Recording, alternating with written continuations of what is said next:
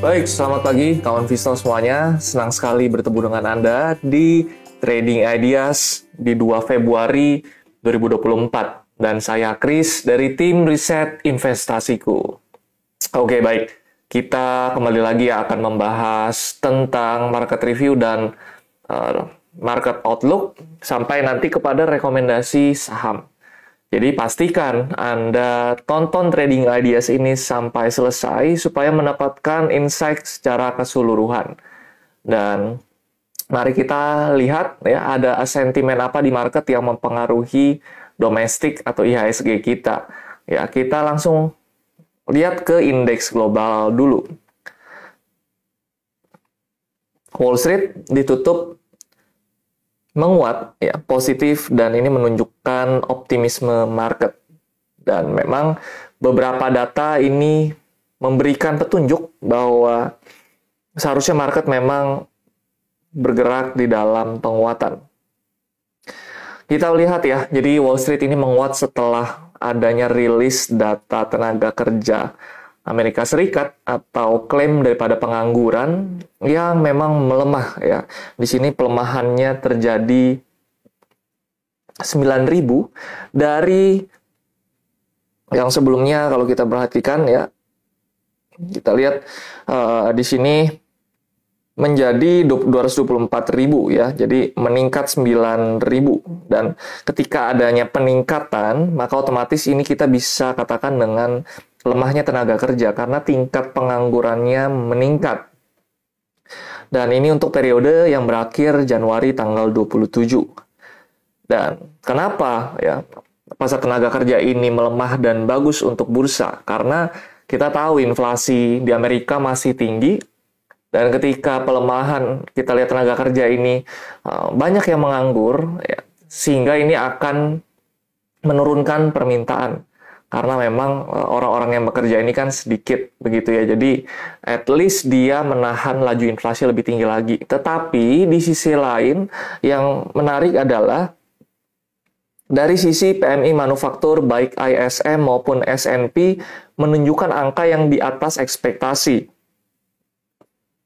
Sehingga ini menjadi katalis yang positif bagi pergerakan Amerika Serikat ya. Di satu sisi dari manufaktur ekspansif lalu dari sisi inflasi juga ini ada potensi tetap tertekan karena ada kenaikan sedikit daripada pengangguran. Dan ini adalah harapan pasar untuk soft landing di Amerika Serikat. Kita lihat ada dari bursa Asia. Di sini kita melihat ada pelemahan daripada beberapa indeks Asia dan memang ditutup beragam karena ini menandakan ya uh, untuk pemulihan ekonomi ini masih belum merata.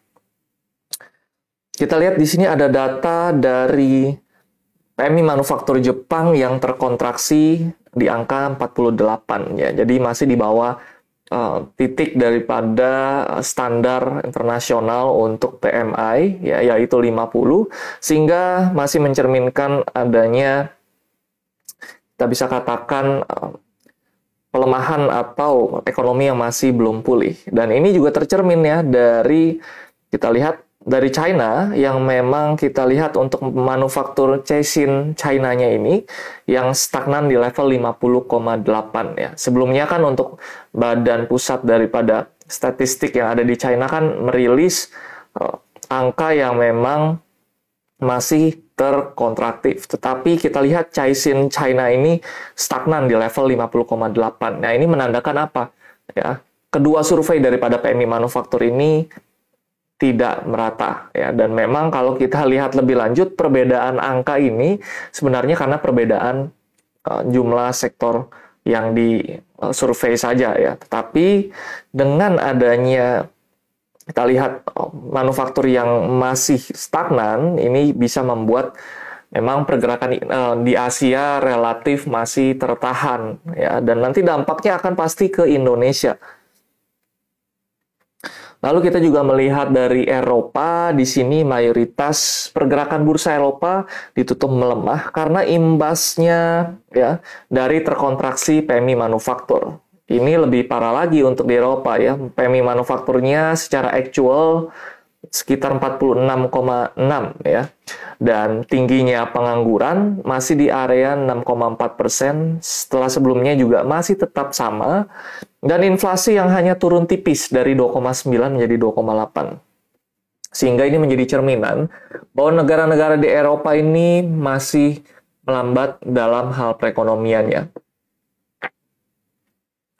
Baik, kita lihat ke dalam komoditas ya komoditas di sini mungkin yang kita bisa highlight masih dari minyak ya di sini minyak untuk brand ya di sini minus 3,68 persen ya ke 78,7 serta WTI turun 2,68 persen. Hal ini tentunya disebabkan oleh beberapa hal di mana ada ketidakpastian konflik di Timur Tengah yaitu gencatan senjata Israel Hamas yang memang masih di dalam negosiasi sehingga ini berpotensi meredakan ketegangan politik dan kekhawatiran terhadap gangguan pasokan. Jadi gangguan pasokannya ini ketika memang nanti sudah membaik, maka otomatis ya um, konflik daripada Timur Tengah ini akan tidak terlalu berpengaruh karena sudah menjadi baik antara dua pihak ya. Yang jadi masalah adalah ketika konflik ini memanas ini pasti akan berpengaruh apalagi konflik ini eskalasi ke beberapa negara ya. Tetapi ketika nanti sudah uh, mereka sudah baik, sudah berdamai, maka ini bahkan berdampak uh, pada penurunan minyak dan juga pelemahan harga minyak ini turut didorong oleh lemahnya aktivitas ekonomi yang ada di China, ya, sehingga ini berpeluang untuk mengurangi permintaan. Untuk kalender ekonomi, kita ada kalender ekonomi penting ya di 2 Februari, yaitu ada ISM Manufacturing untuk PMI ya dan juga untuk data tenaga kerja utama non-farm payroll yang memang akan rilis yang yang akan nantinya menunjukkan kondisi daripada tenaga kerja yang akan berdampak pada akhirnya kebijakan moneter juga. Baik, kita masuk ke bursa domestik, kita lihat gainer dan loser. Ya, kita bisa perhatikan pergerakan IHSG kemarin melemah tipis ya, di mana sektor kesehatan di sini menjadi gainer serta sektor infrastruktur. Untuk transportasi dan logistik ini menjadi pemberat dari IHSG di mana pelemahan sekitar 1,56 persen dan sektor keuangan dan energi juga cukup tertekan ya hampir satu setengah persen ya. Exactly untuk keuangan di 1,3 persen energi 1,01 persen ya. Ini uh, menjadi suatu yang memang kita bisa katakan kurang mengenakan bagi bursa kita. Karena kita lihat ini adalah imbas dari ketidakpastian kebijakan moneter kemarin ya pada saat kita melihat keputusan Fed ya ini mempengaruhi pergerakan indeks global juga ya, yang memang masih bernada hawkish ya jadi ini mempengaruhi pasti domestik juga. Tetapi di sini di sisi lain untuk foreign flow masih terus mencatatkan net buy ya. Untuk net buy pada perdagangan kemarin di angka 885,6 miliar. Sehingga ini kita bisa cermati apa aja sih yang diborong oleh asing yang nanti bisa masuk watchlist kita yang memang kalau kita perhatikan untuk pelemahan IISG ini masih lebih baik ya dibandingkan dengan bursa Asia dan Amerika lainnya ya. Eh, kita lihat dan Eropa pun sama.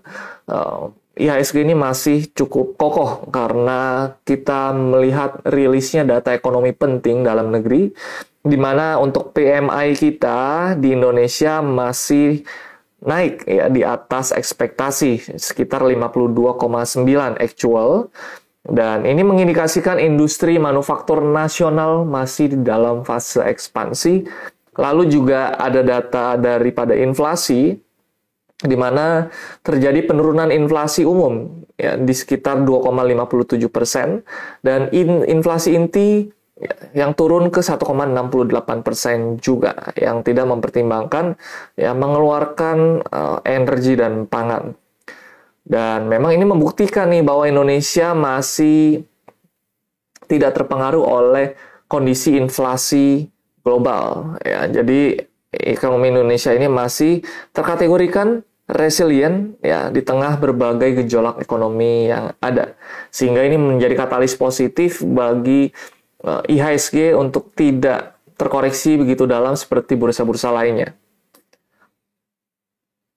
Itu dari domestik. Kita masuk ya ke dalam sesi tanya jawab sekaligus juga stock pick. Jadi bagi Anda semua Stay sampai selesai dan drop pertanyaan di kolom komentar karena nanti akan saya bantu untuk analisakan secara real time. Baik. Kawan Viso semuanya dan untuk stock pick beserta tanya jawab ini sifatnya adalah disclaimer on segala keuntungan dan kerugian akibat Anda mengambil keputusan setelah menonton trading ideas ini menjadi tanggung jawab Anda semua. Kami tidak bertanggung jawab atas apa pun kerugian maupun keuntungan yang Anda alami. Baik, di sini kita masuk langsung ke dalam IHSG. Tapi sebelum itu, ya, kita lihat proyeksi untuk IHSG ya sebelum kita masuk ke topik untuk proyeksi IHSG support di 7190 ya masih mampu untuk menguat ya. Kita melihat momentum daripada stokastik dengan resisten di 7255. Ya, jadi untuk pergerakan IHSG itu baru kita masuk ke dalam stock pick yang pertama. Stock pick yang pertama kita lihat di sini ada dari Bank Sentral Asia yang masih bergerak uptrend sehingga ini kita rekomendasikan buy di entry 9650 sampai 9700 take profit di 9800 stop loss 9525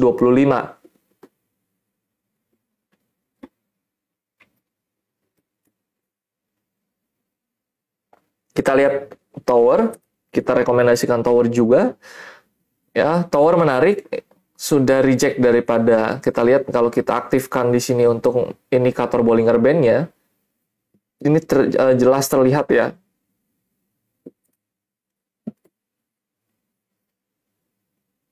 Bahwa tower ini uh, menguat dari area Bollinger Band dengan entry level kita berikan di 890 sampai 910, take profit 925 dan stop loss 870. Kita ke Astra Internasional.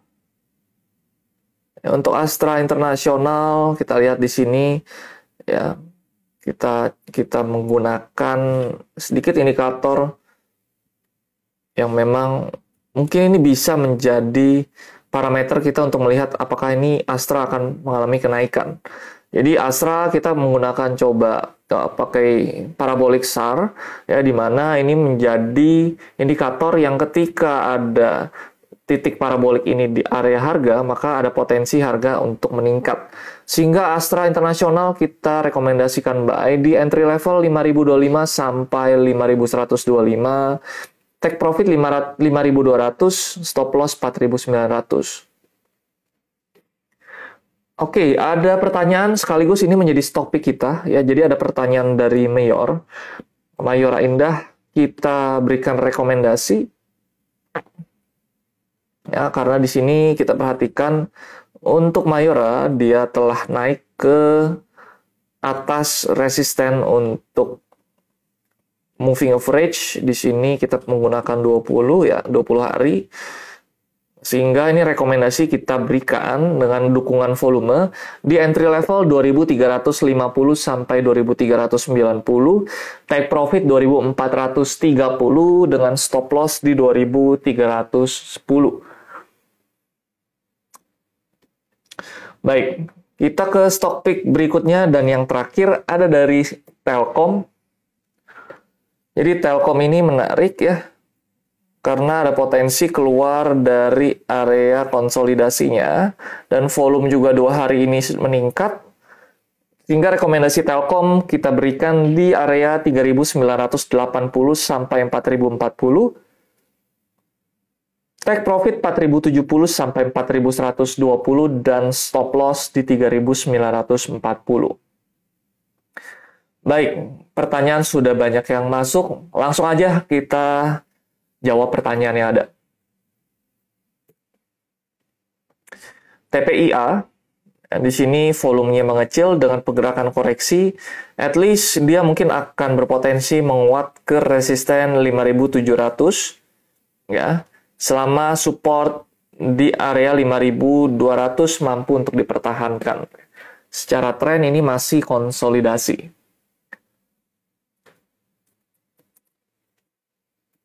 Ada pertanyaan saham BBNI. Saham BBNI pada perdagangan kemarin terlihat menutup area gap di bawah, tetapi di sini ada ancaman gap juga ya. Sehingga di sini sebenarnya kalau kita bisa katakan ini terbentuk sebuah hanging man karena berada di area resisten dan harus berhati-hati karena bisa aja harga terkoreksi ke bawah terlebih dahulu sebelum nanti naik. Jadi bagi Anda yang mau buy, masih bisa hold dulu, jangan uh, di buy dulu ya. Tapi bagi Anda yang punya, selama harga masih berada di atas 5.650, maka berpotensi menguat ke 5.800 itu BBNI. Kita ke BBRI. BBRI juga di sini dibuka banyak gap ya dan hati-hati. Di sini area support daripada BBRI ada di area 5625 yaitu area support dengan target resisten di area 5800. Oke. Okay. Kita ke Cegas.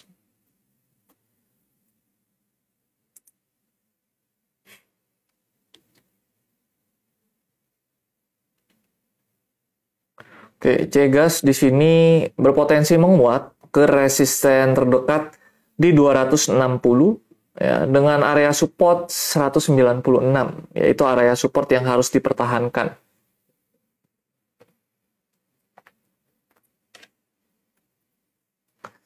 Kita ke Nice, ya, Nice masih pergerakannya akan konsolidasi. Range resisten di 610 dengan support 545. Yaitu range pergerakan daripada Nice.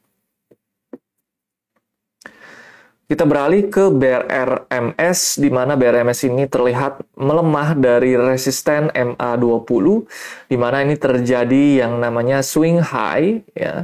Jadi bagi Anda semua yang ingin tahu swing high, swing low apa, Anda bisa tonton video EduFest kita yang ada di YouTube ya. Kita sudah ada 6 5 eh, episode ya. Jadi minggu depan akan ada tayang episode yang ke-6.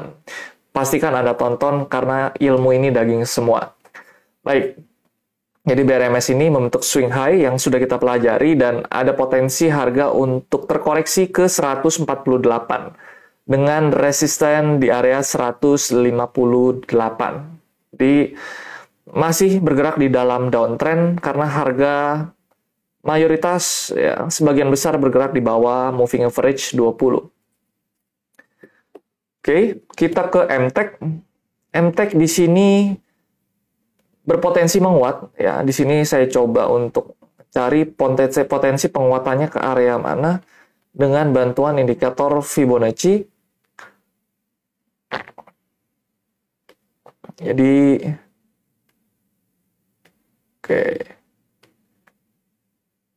Ya di sini MTEK ya potensi untuk penguatan pertama ada di area 505 penguatan kedua di 520 dengan catatan, MTEK ini mampu bertahan di atas 460 area supportnya.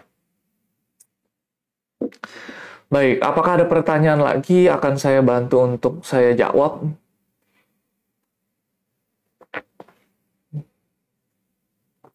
Baik, kalau begitu ini informasi buat Anda semua ya bagi kawan Visto yang sudah stay.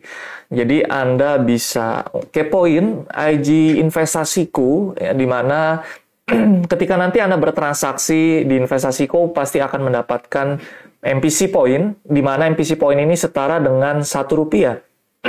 Jadi Anda bisa tukar MPC point ini dengan melakukan redemption ke pembentukan pembelian reksadana atau Anda bisa transaksikan kembali nih ke Merchant City Corp seperti Transmart, Wendy's, Coffee Bean, Baskin Robin, dan lain sebagainya. Sehingga semakin banyak Anda transaksi, maka Anda akan semakin untung. Jadi pastikan tingkatkan transaksi Anda di investasiku.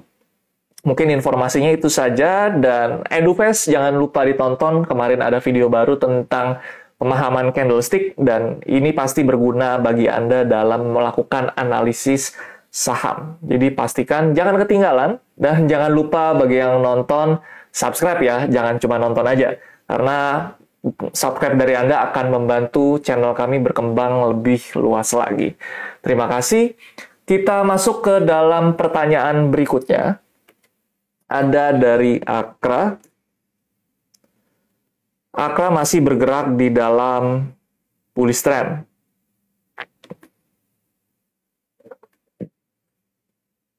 Support dari Akra di sini ada potensi penguatan. Ya, support di area 1580 ketika mampu bertahan di atas area tersebut akan bergerak menguat ke 1650. Karena kita melihat Akra ini terbentuk candle bully spinning top ya. Jadi di sini ada potensi penguatan. Kita ke MBMA.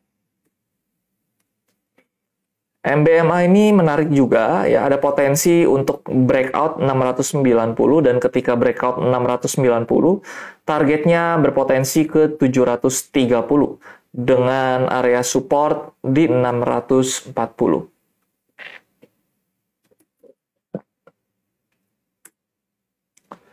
ADMR. Ya, di sini ADMR potensi melemah karena terjadi false break di area resistant trend line dan potensinya melemah ke res, ke support area 1410. Mudah-mudahan ada rejection di area tersebut dan kalau 1410 tidak mampu ditembus maka target berikutnya ke 1365. Oke, okay, Breeze bagaimana Kak? Oke, jadi Breeze ini masih di dalam tren bullish yang cukup kencang, tetapi ada potensi pelemahan karena membentuk suatu candle yaitu shooting star.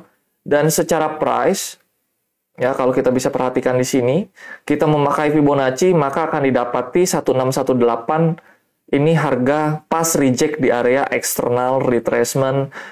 Oh, Fibonacci. Dan kalau Anda bertanya Fibonacci ini apa, pantengin terus makanya EduFest kita. Ya, jadi EduFest kita nanti akan membahas Fibonacci. Anda tunggu saja episodenya. Oke. Okay? Jadi ini adalah tools untuk mengetahui bagaimana harga akan berbalik arah. Jadi pastikan ya Anda tonton dulu keseluruhan daripada EduFest. Apakah ada pertanyaan lagi? Baik, jika tidak ada saya mengakhiri saja trading Adias hari ini. Jadi terima kasih semua bagi kesediaan Anda untuk tetap mengikuti investasiku dan pastikan juga Anda ikuti trading Adia setiap pagi jam setengah 9 sampai jam 9 untuk mendapatkan insight dari market. Saya Chris pamit undur diri sampai jumpa di EduFest. Sorry, sampai jumpa di Trading Adia selanjutnya investasiku for better tomorrow. For better tomorrow.